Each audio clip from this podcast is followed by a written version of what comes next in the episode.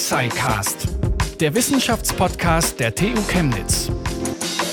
Neben Covid-19 steht dieses Jahr ein weiteres Thema an, das auf das Leben aller, zumindest in Deutschland, weitreichenden Einfluss haben wird, nämlich die Bundestagswahl im September. Und die kommt mitten in der Pandemie zu einem denkbar ungünstigen Zeitpunkt. Die Regierung sollte schließlich handlungsfähig sein, Rückhalt in Bevölkerung und Parlament genießen und sich nicht im Wahlkampf mit den anderen Parteien bekriegen. Aber vielleicht ist das auch gar nicht schlecht und hilft vor der Wahl, das Profil der Parteien zu schärfen und das Vertrauen in die Demokratie zu stärken. Zu diesem Thema haben wir heute Juniorprofessor Arndt Leininger von der TU Chemnitz zu Gast. Er wurde frisch an die TU Chemnitz berufen und forscht zum Thema Wahlen und politischen Umfragen. Hallo, Herr Professor Dr. Leininger. Hallo. Und auch dieses Mal aus dem Homeoffice zugeschaltet unser Redakteur Pascal Anselmi. Hi Pascal. Hallo Lara Lena, hallo Herr Leininger. Herr Leininger, Sie sind ja der erste Gast, den wir im Tuxicast haben, der im Deutschen Bundestag als wissenschaftlicher Mitarbeiter gearbeitet hat. Dürfen wir denn fragen, bei wem Sie da gearbeitet haben und was da genau Ihre Aufgaben waren? Natürlich. Ich habe ähm, gearbeitet bei Sven Christian Kindler, der ist jetzt ähm, haushaltspolitischer Sprecher der Grünen. Und ich habe da im ersten Jahr meiner Promotion halbtags gearbeitet, um eben diese Promotion in der Anstiegsphase zu finanzieren. Können wir doch kurz darüber sprechen, was Sie da gearbeitet haben beim, beim, im Bundestag? Weil das würde mich noch interessieren, was da tatsächlich Ihre genaue Aufgabe war. Hm. Also in meiner Tätigkeit ähm, für den Abgeordneten habe ich unter anderem zum Beispiel Ausschuss- und Fraktionssitzungen sowie Veranstaltungsteilnahmen vorbereitet. Ähm, das beinhaltet dann unter anderem, was man sogenannte Sprechzettel schreibt, also dem Abgeordneten ähm, Fakten zum verhandelten Thema, aber auch je nachdem die Position der Partei äh, aufschreibt. Ähm, Wenn es da im Ausschuss der Fraktionssitzung geht, dann geht es immer um das Thema des Abgeordneten seines Büros selber. Da ist man dann selber im Bilde. Wenn der Abgeordnete zu einer Veranstaltung im Wahlkreis fährt, dann beinhaltet das auch, dass man zu Büros anderer Fachpolitiker oder zu Fraktionsreferenten ähm, Kontakt aufnimmt. Ansonsten Anfrage von Presse und Bürgerinnen und Bürgern sind zu beantworten, hin und wieder vielleicht mal eine Pressemitteilung zu schreiben oder auch mal eine kleine Anfrage ähm, an die Bundesregierung. Ähm, insgesamt kann man sagen, es ist ein sehr vielfältiges und schnelllebiges Tätigkeitsfeld. Ähm, man muss jeden Tag auf irgendwas Neues reagieren und sei es auch nur eine Anfrage aus einem anderen Büro, ob man Informationen kurz liefern könnte.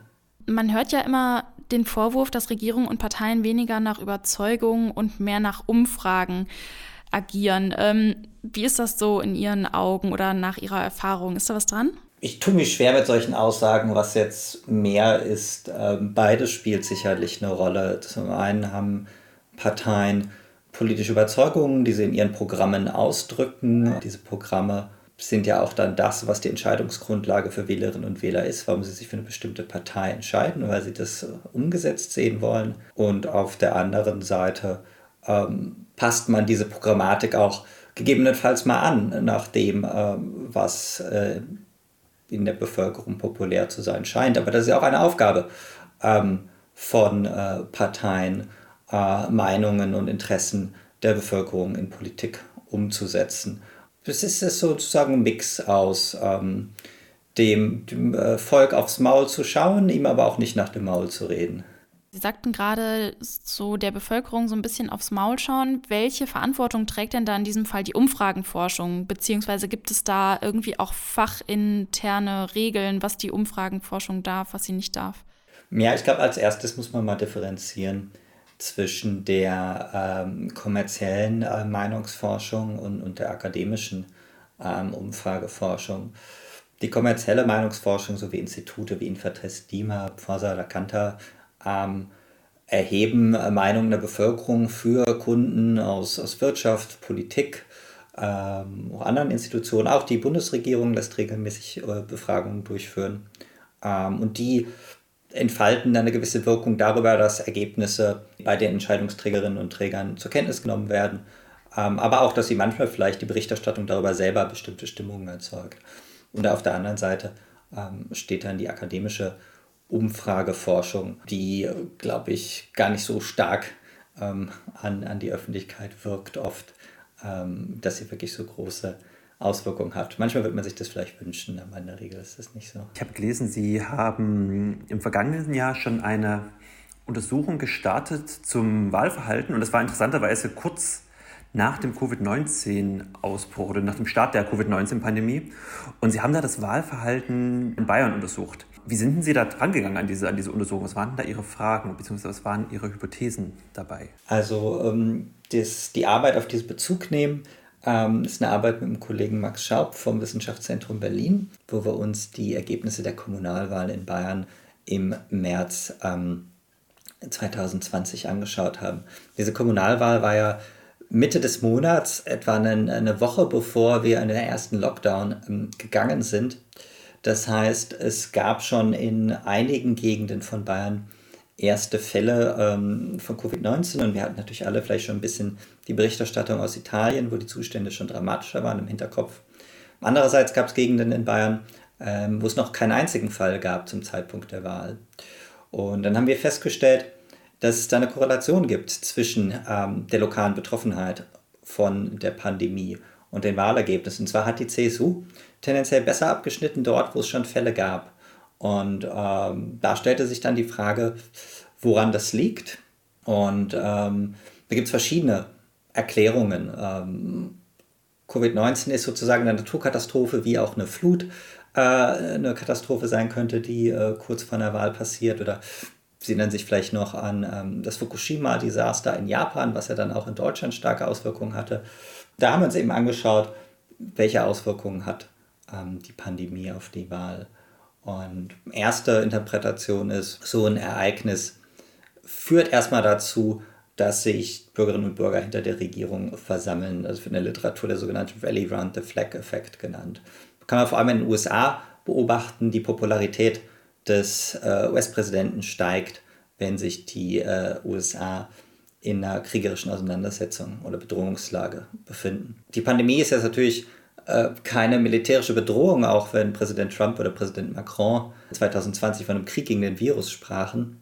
Aber es ist eine Bedrohung von außen und so kann das vielleicht zu so einem Mechanismus führen. Da müssten wir aber eigentlich überall in Bayern äh, sehen, dass die, die, CD, äh, die Union profitiert, die CSU, ähm, was aber nicht der Fall war. Andere Option ist eine Perspektive, dass Ereignisse, die negative Emotionen hervorrufen bei Wählerinnen und Wählern, dazu führen, dass die in diese elektorale Arena übertragen werden und dann da zu Ungunsten des Amtsinhabers, der Amtsinhaberin ausfallen. Was aber dezidiert nicht der Fall war. Das Gegenteil haben wir ja gesehen. Die Erklärung, die wir für am plausibelsten hielten, ist, ähm, dass es in Bayern eben so war, ähm, dass wir da die CSU natürlich in der Landesregierung haben. Die CSU in vielen, aber beileibe gar nicht so vielen äh, Kommunen, wie man denken würde, die stärkste Partei ist. Aber dass es dann Wählerinnen und Wählern dort vor allem darum ging, die äh, gleiche Regierung äh, in der Kommune zu haben, wie sie auch im Land hat, um da eine effektivere äh, Krisenpolitik zu haben. Und das haben wir ja auch in den letzten Monaten gesehen, wie wichtig das ist, die Abstimmung zwischen den verschiedenen ähm, politischen Ebenen, um mit der Pandemie umzugehen.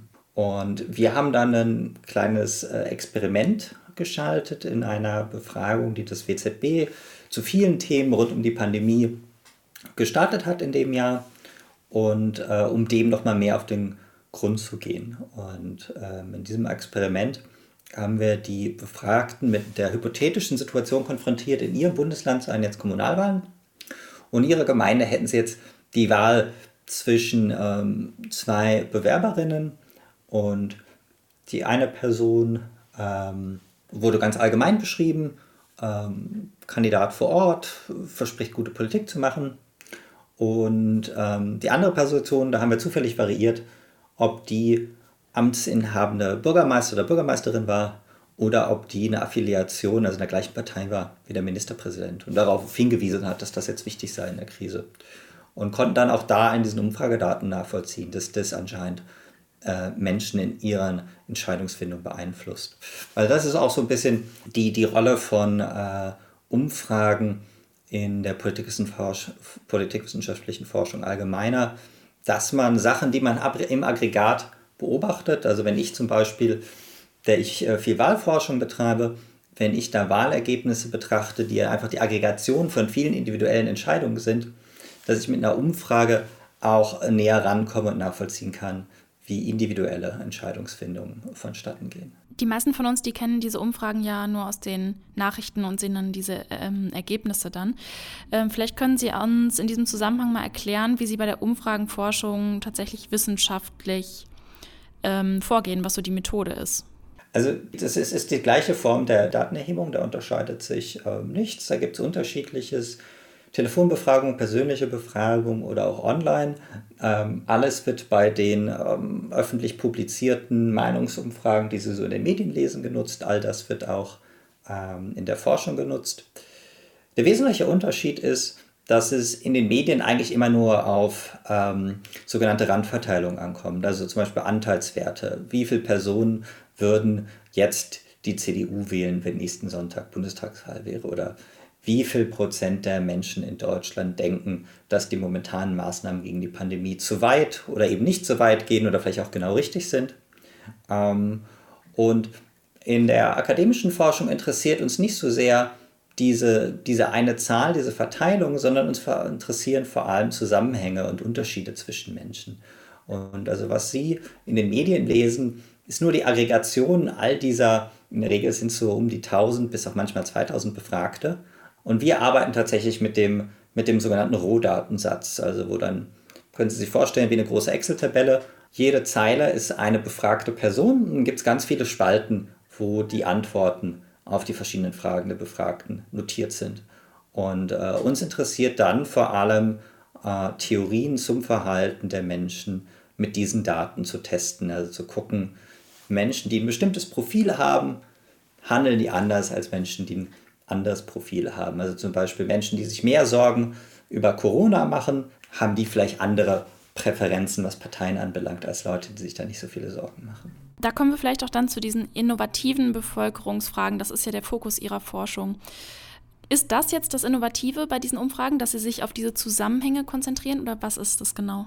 Das, das ist jetzt äh, der, der Klassiker der, der Sozialforschung seit Jahrzehnten, dass man sich mit Hilfe dieser Datenzusammenhänge anschaut. Eine Herausforderung, vor der wir stehen, in der, in der Meinungsforschung allgemein, ob es jetzt für die Medien produziert ist oder für die akademische Nutzung ist, dass Menschen schwieriger zu erreichen sind. Zum Beispiel, wenn es um Telefonbefragungen geht, haben immer weniger Haushalte ähm, einen Festnetzanschluss. Da muss man dann versuchen, irgendwie an die äh, auch über Handynummern zu gehen. Das ist ein Ansatz. Abgesehen davon sinkt auch unabhängig vom Befragungsmodus hat über die letzten Jahre, Jahrzehnte die Teilnahmebereitschaft an diesen Befragungen abgenommen. Es ist also immer schwieriger, da in diesen Stichproben der Meinungsforschung ein Abbild zu haben, ähm, was wirklich ein Abbild, ein verkleinertes Abbild der Bevölkerung ist. Also wir haben mit Problemen zu kämpfen, zum Beispiel, dass natürlich Menschen, die eher politisch interessiert sind, auch, auch eher bereit sind, dann am Telefon zu bleiben, wenn jemand sagt, äh, er würde gerne ein paar Fragen zur Politik stellen für eine Befragung. Ein Ansatz, mit dem umzugehen, ist, dass sich jetzt immer mehr äh, Forschung darauf fokussiert, auch Experimente durchzuführen. In Umfragen kann man relativ leicht so Experimente durchführen, wie ich sie gerade geschildert habe, dass man Leuten randomisiert bestimmte Informationen gibt, um deren Auswirkungen zu prüfen. Und dadurch, dass man als Forschende selber dann diese ähm, Impulse setzt, kann man dann damit umgehen, dass äh, ein bestimmter Datensatz vielleicht nicht mehr repräsentativ für die Gesamtbevölkerung ist. Gut, die, also das Festnetz, das fällt jetzt weg, aber dafür haben wir ja das Internet, wo ich jetzt sagen würde, dass das ja eigentlich sehr viel effektiver ist, um Daten zu erheben, oder? Also inwiefern ist das jetzt so schlimm, dass das Festnetz wegfällt? Ähm, es ist effektiv, es ist sehr kostengünstig. Ähm, es können auch Studierende einfach mit quasi keinen Kosten eine Befragung schalten, Leute teilnehmen lassen. Es ist aber deutlich schwieriger, an Leute ranzukommen. Ähm, in der Regel müssen es dann sich Personen von sich aus bei bestimmten Instituten melden, dass sie Interesse haben teilzunehmen. Da gibt es dann eine gewisse Bezahlung für Teilnahmen. Das ist dann nicht unbedingt ein Teil der Bevölkerung, der, der repräsentativ ist für die Gesamtbevölkerung. Auch innerhalb der Altersgruppen, von, bei denen wir realistisch davon ausgehen können, dass ein Internetzugang, Computer oder Smartphone vorhanden ist.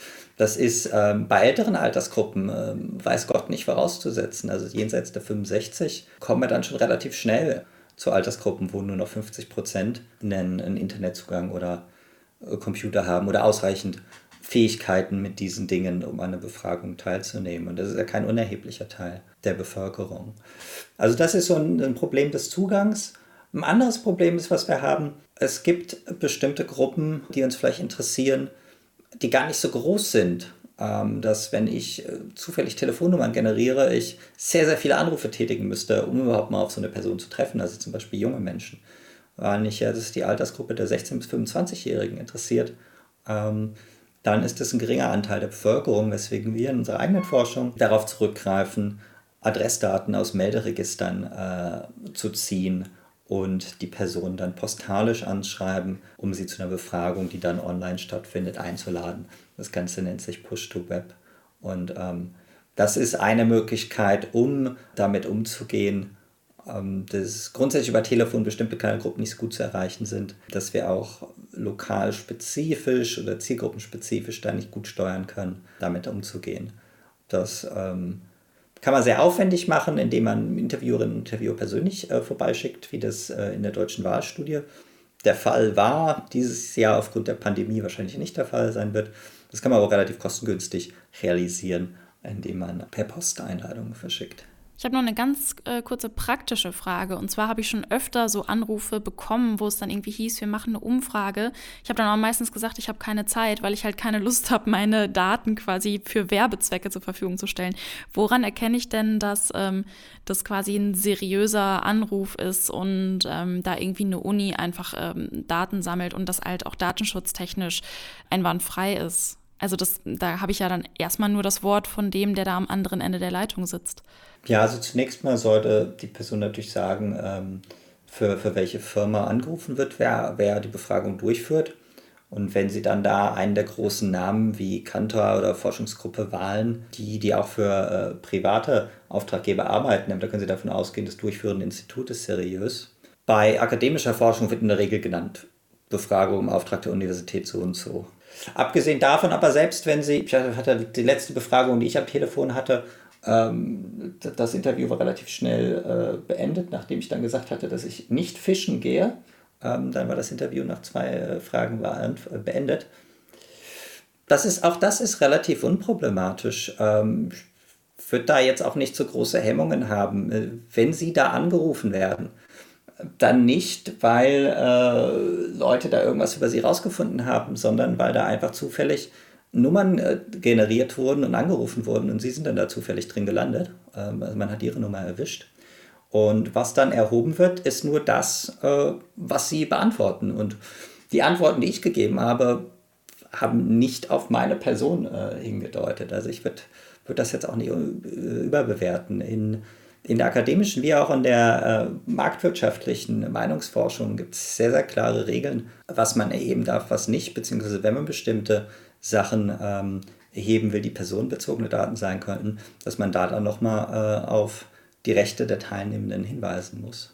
Kommen wir nochmal zurück auf Ihre Forschung zu den Kommunalwahlen in Bayern. Ähm, also da hatte sich dann quasi Ihre Hypothese bestätigt, dass sich dann die WählerInnen eher hinter die Partei stellen, die dann jetzt auch in der Regierungsverantwortung ist. Genau, das schien uns die, die einleuchtendste Erklärung für diese Muster, die wir gesehen haben. Also wir haben gesehen, da wo die CSU antritt, und äh, es äh, eine lokale Covid-Prävalenz gibt, da schneidet sie besser ab als da, wo es keine gibt. Es gibt auch viele Gemeinden, wo die CSU nicht antritt. Da haben wir dann gesehen, dass da die Freien Wähler profitierten, wenn es auch eine lokale Covid-Prävalenz gab.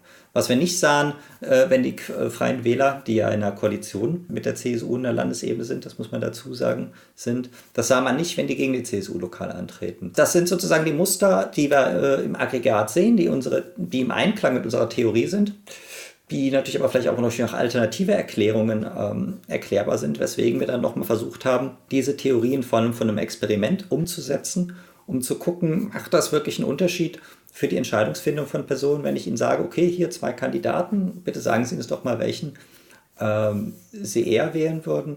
Wenn ich denen dann noch die Information gebe, einer von den beiden Kandidaten hat noch diese äh, gemeinsame Parteimitgliedschaft mit dem Ministerpräsidenten oder der Ministerpräsidentin. Die Covid-Pandemie läuft ja jetzt schon eine Weile und sehen Sie, dass diese, diese, dieser Effekt weiter anhält oder ist das sowas, was eher im Beginn so einer, ich nenne es mal jetzt Katastrophe oder so einem großen ähm, Ereignis manifestiert? Also nach welchen Entscheidungskriterien Wählerinnen und Wähler handeln mit Bezug auf die Pandemie, jetzt hängt wahrscheinlich sehr stark davon ab, zu welchem Zeitpunkt der Pandemie wir uns befinden.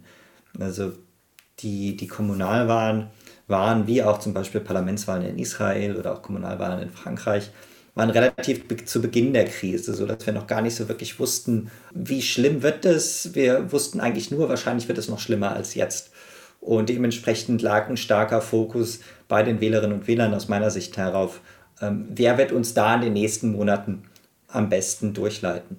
Jetzt äh, sind wir schon mehr als ein Jahr in dieser Situation und das heißt, jetzt dürfte der Fokus viel stärker dahin gehen, wie haben uns denn die Regierungen, sei es auf kommunaler, äh, Landes- oder auch auf äh, Bundesebene, durch die Krise geführt.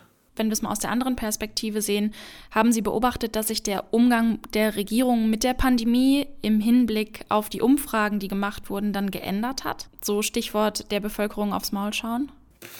Ich sehe, ich sehe jetzt keine, keine grundsätzliche ähm, Änderung gegenüber ähm, anderen Politikfeldern. Ähm, es gibt immer verschiedene Inputs zum Regierungshandeln. Das ist der ein, eigene inhaltliche Kompass, das sind Meinungsumfragen, welche Maßnahmen gerade in der Pandemie ist es ganz wichtig, welche Maßnahmen werden überhaupt von der Bevölkerung mitgetragen. Das waren ja teilweise erhebliche Einschränkungen von äh, Grundrechten, die da vorgenommen wurden. Da, da muss man ganz genau schauen, was, was ist überhaupt tragbar.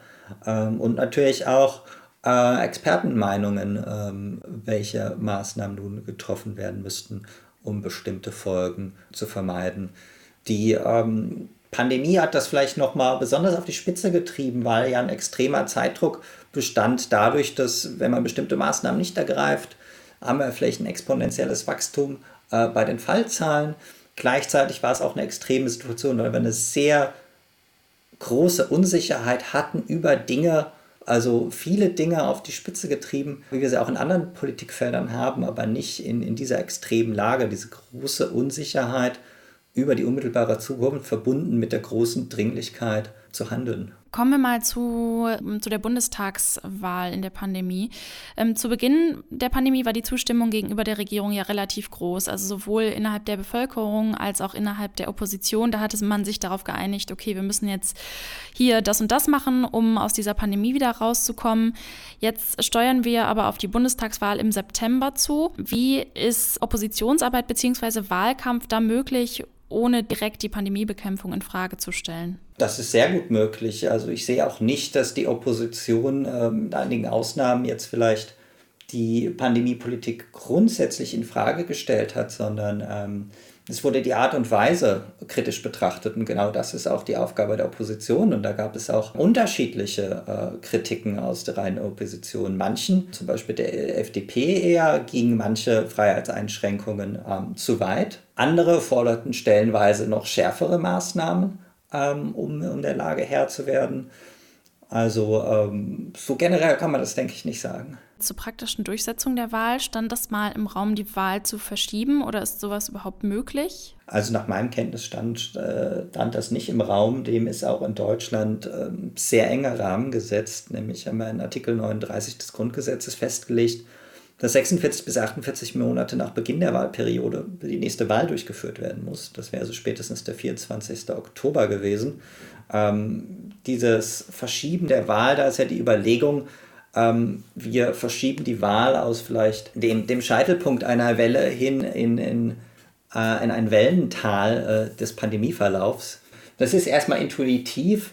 Ob wir das jetzt wirklich so gut können, wirklich vorherzusagen, wann dann jetzt ein besserer Zeitpunkt sei, äh, ist mal dahingestellt. Grundsätzlich ist es auch so, dass es ja aus guten Gründen so ist, dass wir in Deutschland ganz genau festgeschrieben haben, ähm, wann die Wahl stattzufinden hat. Nämlich die Regierung soll nicht die Möglichkeit haben, ihre Macht auszudehnen über den Zeitraum, der darüber hinausgeht, für das sie äh, durch die Bevölkerung in der Wahl ein Mandat erhalten haben. Und ähm, es gibt einige Länder, da gibt es einen Maximalzeitraum für, äh, für die Wahlperiode, aber die Regierung kann auch früher eine Wahl ähm, stattfinden lassen. Und da sehen wir, dass das so zu einem opportunistischen Terminieren von Wahlen führt, dass nämlich die Regierung dann eine Wahl ansetzt, wenn sie gerade in der, in der Popularität oben ist. Also wenn das in Deutschland eine Möglichkeit gewesen wäre, hätte man zum Beispiel als Bundesregierung dann im Sommer letzten Jahres, als die äh, Zustimmung sehr groß war, dann äh, eine Wahl ausrufen können. Was aber im Sinne von verantwortlich halten von ähm, Regierung vielleicht nicht so gut ist, sondern vielleicht ist es besser, einfach wirklich fixen Zeitpunkt zu setzen und die äh, Regierung muss dann versuchen, bis zum Zeitpunkt dieser Wahl eine möglichst gute Arbeit zu leisten, um die Bevölkerung von sich zu überzeugen, statt dass sie die Wahl dahin setzt, wo gerade die Zustimmung gut ist. Können Sie schon einschätzen, welchen Einfluss die Pandemie auf den WählerInnen-Willen hat? Also äh, wurden die Leute jetzt durch die Pandemie tendenziell mehr politisiert, sind mehr auf die Straße gegangen, nehmen sich jetzt eher vor, wählen zu gehen und irgendwie eine Änderung oder auch keine Änderung hervorrufen zu wollen? Das ist sehr schwierig. Ähm, zu sagen aus meiner Sicht.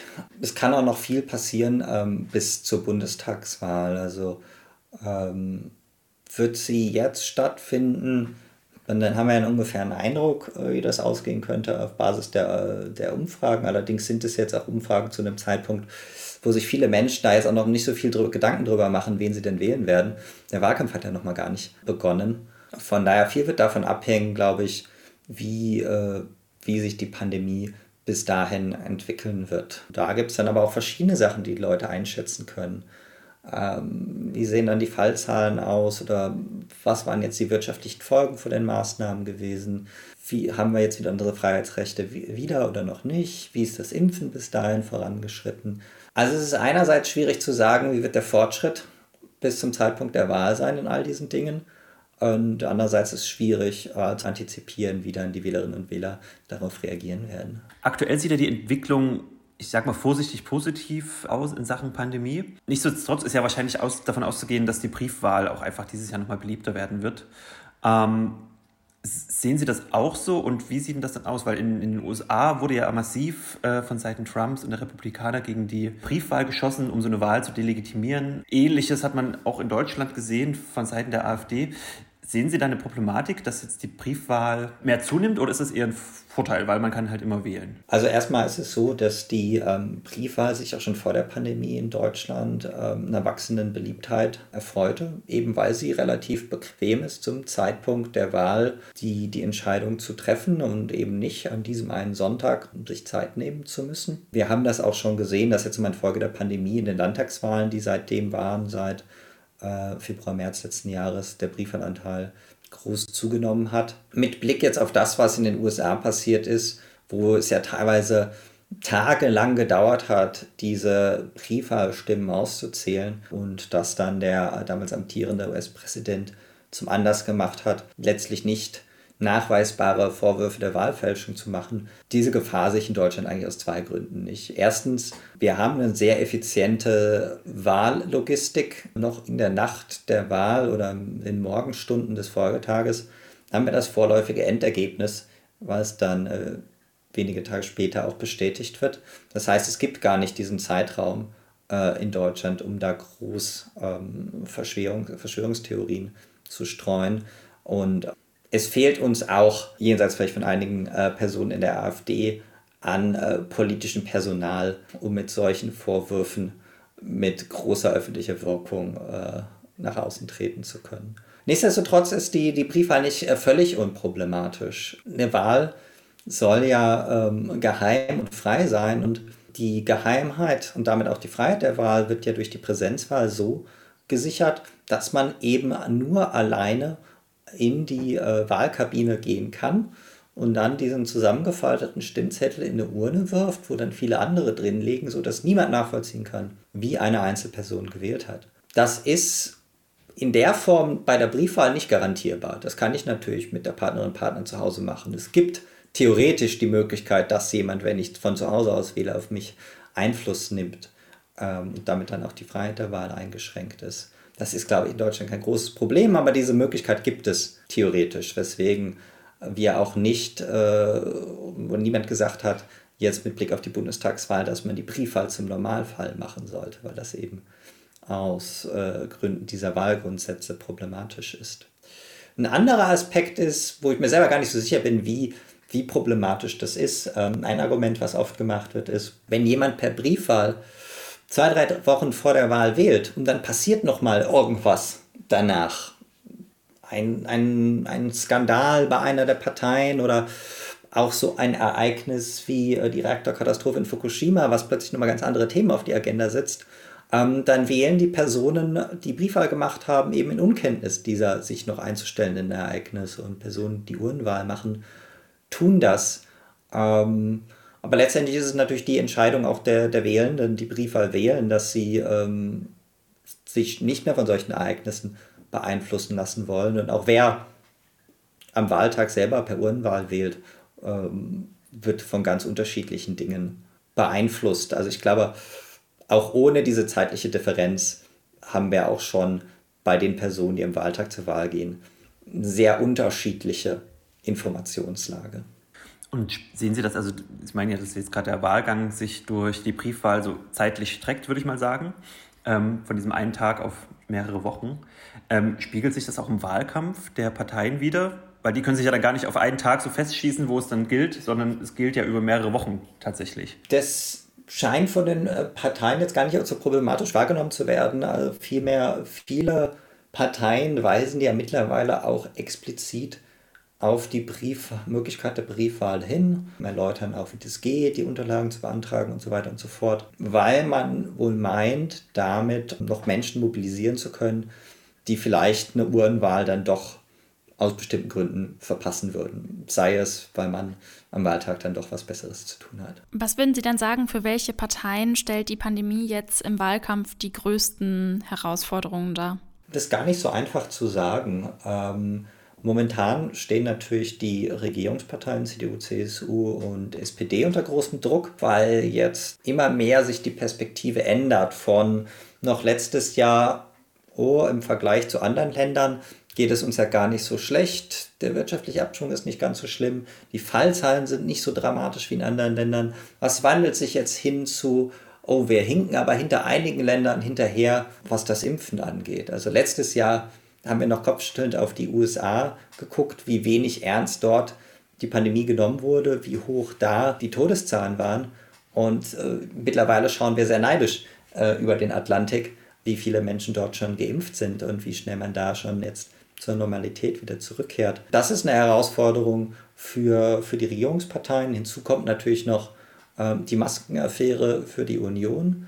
Gleichzeitig hat, haben diese Parteien aber vielleicht einen Vorteil, weil, weil die Pandemie so im Fokus steht, stehen die Parteien auch im Fokus und äh, haben die Medienaufmerksamkeit, um, um ihre Botschaften unterzubringen. Und ähm, andere Parteien müssen vielleicht mehr um ihre Themen kämpfen. Die äh, die Linke muss mehr darum kämpfen, Themen wie ähm, Hartz IV abschaffen auf die Agenda zu hieven. Die Grünen müssen vielleicht etwas mehr strampeln, dass auch jemand neben der Pandemie noch über den Klimawandel äh, nachdenkt und ihre Positionierung an die Bürgerinnen und Bürger drängt. Und die FDP muss gucken, wie sie ihr Herzensthema Steuersenkungen an die Bevölkerung bringt in der Situation, wo wir uns wahrscheinlich gerade auch viele fragen, müssen wir nicht erstmal die ganzen Maßnahmen finanzieren, die wir in der äh, Krise getroffen haben. Also es gibt unterschiedliche Gründe, warum es eigentlich für alle Parteien im Parteienspektrum positive Effekte haben kann, aber auch Schwierigkeiten mit sich bringt. In Sachen Koalitionsbildung, wenn wir ein bisschen nach die Wahl schauen, wird es ja immer wieder, ja, war die letzten Jahre auch schon ein bisschen schwierig. Wir erinnern uns auch an Thüringen, die Landtagswahl wo die Koalitionsbildung ähm, gelinde gesagt äh, etwas schwierig war, etwas holprig war. Sie haben einen Artikel veröffentlicht, in dem es ging, darum ging, wo Sie sich für Minderheitsregierungen aussprechen. Können Sie noch mal erläutern, was da Ihre Argumente für eine Minderheitsregierung waren und ob das auch was wäre, eventuell für die Ergebnisse einer Bundestagswahl dieses Jahr? Genau, das war ein Meinungsbeitrag ähm, damals, so als gerade die Koalitionsbildung in Thüringen sehr schwierig war im Tagesspiegel und ich mal versucht habe, ein paar Perspektiven ähm, aus der Forschung auf dieses Thema zu geben. Ähm, in Deutschland gibt es sehr starke Vorbehalte gegenüber Minderheitsregierungen, weswegen in der Politik dann gerne Wortneuschöpfungen wie Projektregierung oder ähnliches verwendet werden, um sowas zu bezeichnen, weil Minderheitenregierungen so einen schlechten Ruf in Deutschland haben.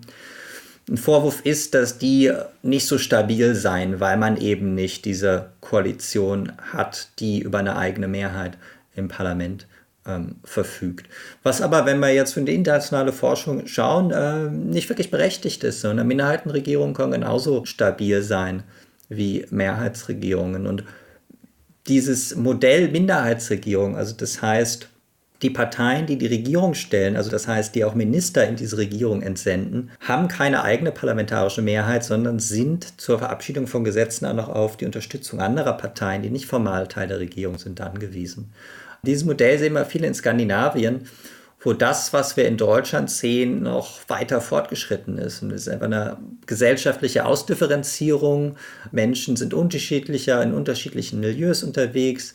Massenorganisationen wie Gewerkschaften, aber auch Kirchen haben nicht mehr diese Bindungswirkung wie früher. Und es geht damit einher, dass wir in Skandinavien teils äh, ein Dutzend Parteien im Parlament haben. Und auch in Deutschland haben wir im Bundestag jetzt schon sieben Parteien, die sich in sechs Fraktionen organisieren im Bundestag. Also ein ganz anderes Bild heute schon, als wir das noch zum Beispiel in den 90er, 90er Jahren hatten. Und in den, äh, in den Land Landtagen äh, sieht es, da, ist das nochmal weiter fortgeschritten. Das heißt, so Möglichkeiten von klassischen Mehrheitskoalitionen aus nur zwei Parteien, das wird seltener. Man muss Möglichkeiten finden, damit umzugehen. Und eine Möglichkeit kann eben sein, eine Minderheitsregierung ähm, zu wählen. Warum könnte das attraktiv sein? Ein Argument ist, dass es Kompromisse einfacher macht und auch die Macht der einzelnen Regierungsparteien beschneidet. Also wenn Sie jetzt zum Beispiel eine klassische Koalition anschauen, da haben wir eine größere Partei und eine kleinere Partei. Da hat die kleinere Partei dadurch, dass sie Teil der Koalition ist, überproportional viel Macht, weil in der Koalition wird nur im Konsens entschieden und eine kleine Partei kann, kann da einen Kompromiss blockieren. Nehmen Sie zum Beispiel ähm, die Reform des Wahlrechts im Bund wo es ja darum geht, das Wahlrecht so auszugestalten, dass nicht nach der Bundestagswahl ein riesiger Bundestag resultiert. Das hängt vor allem daran, dass äh, man vielleicht versucht, die äh, Anzahl der Direktmandate zu reduzieren, worauf sich mittlerweile die meisten Parteien einlassen können, aber eben nicht die CSU und die es in der Bundesregierung vertreten kann, so ganz alleine eben ähm, bestimmte Politiken blockieren.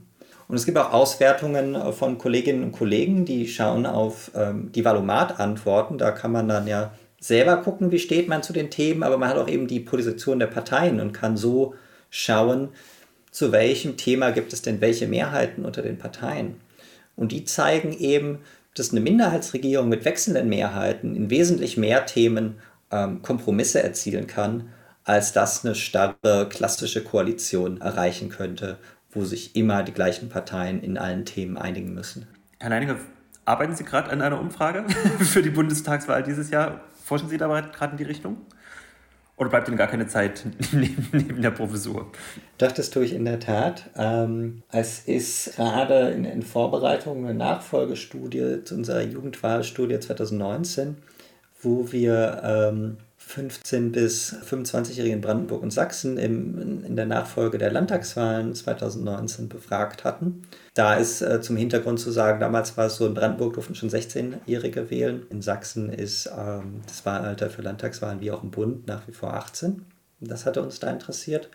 Und diese Befragten werden wir erneut befragen im Nachgang der Bundestagswahl diesen Jahres. Auch zu schauen, führt erstmaliges Wählen in der Landtagswahl dazu, dass man sich dann auch an der Bundestagswahl beteiligt. Und wie ist es denn mit den Leuten, die, obwohl sie wahlberechtigt waren bei der Landtagswahl, nicht teilgenommen haben?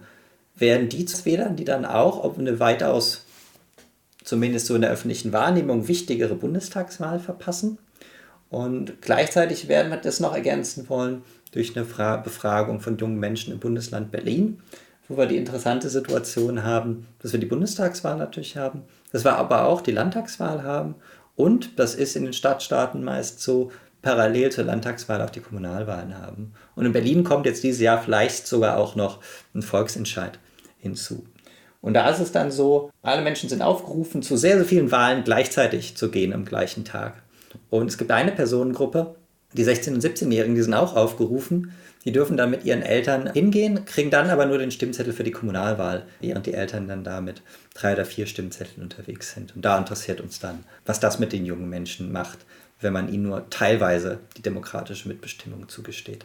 Und wann rechnen Sie damit ersten Ergebnissen? Die Umfragedaten werden wir sozusagen im Kasten haben äh, im Oktober äh, diesen Jahres und dann werden wir da an die Analysen gehen. In Form eines Projektberichts für den Mittelgeber dann erste Ergebnisse im Mitte nächsten Jahres veröffentlichen können. Und wissenschaftliche Publikationen, das dauert ja immer eine gewisse Zeit. Das ist ja jetzt auch in der Pandemie äh, intensiver berichtet worden, dass es da so Sachen gibt wie Peer Review, Begutachtungsverfahren, also dass man nicht sofort alles veröffentlicht, sondern dass das erst noch begutachtet wird, gegebenenfalls überarbeitet wird und natürlich auch diese Überarbeitung Zeit in Anspruch nehmen.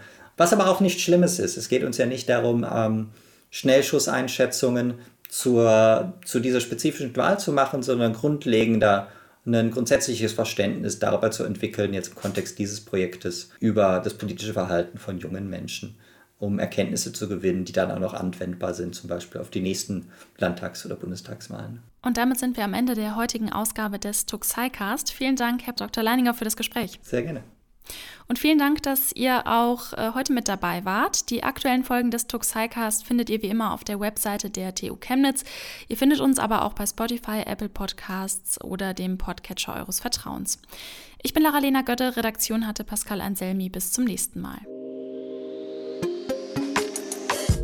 Tuxicast der Wissenschaftspodcast der TU Chemnitz. Zu hören auf der Website der TU Chemnitz, aber auch auf Spotify, Apple Podcasts und wo es Podcasts gibt.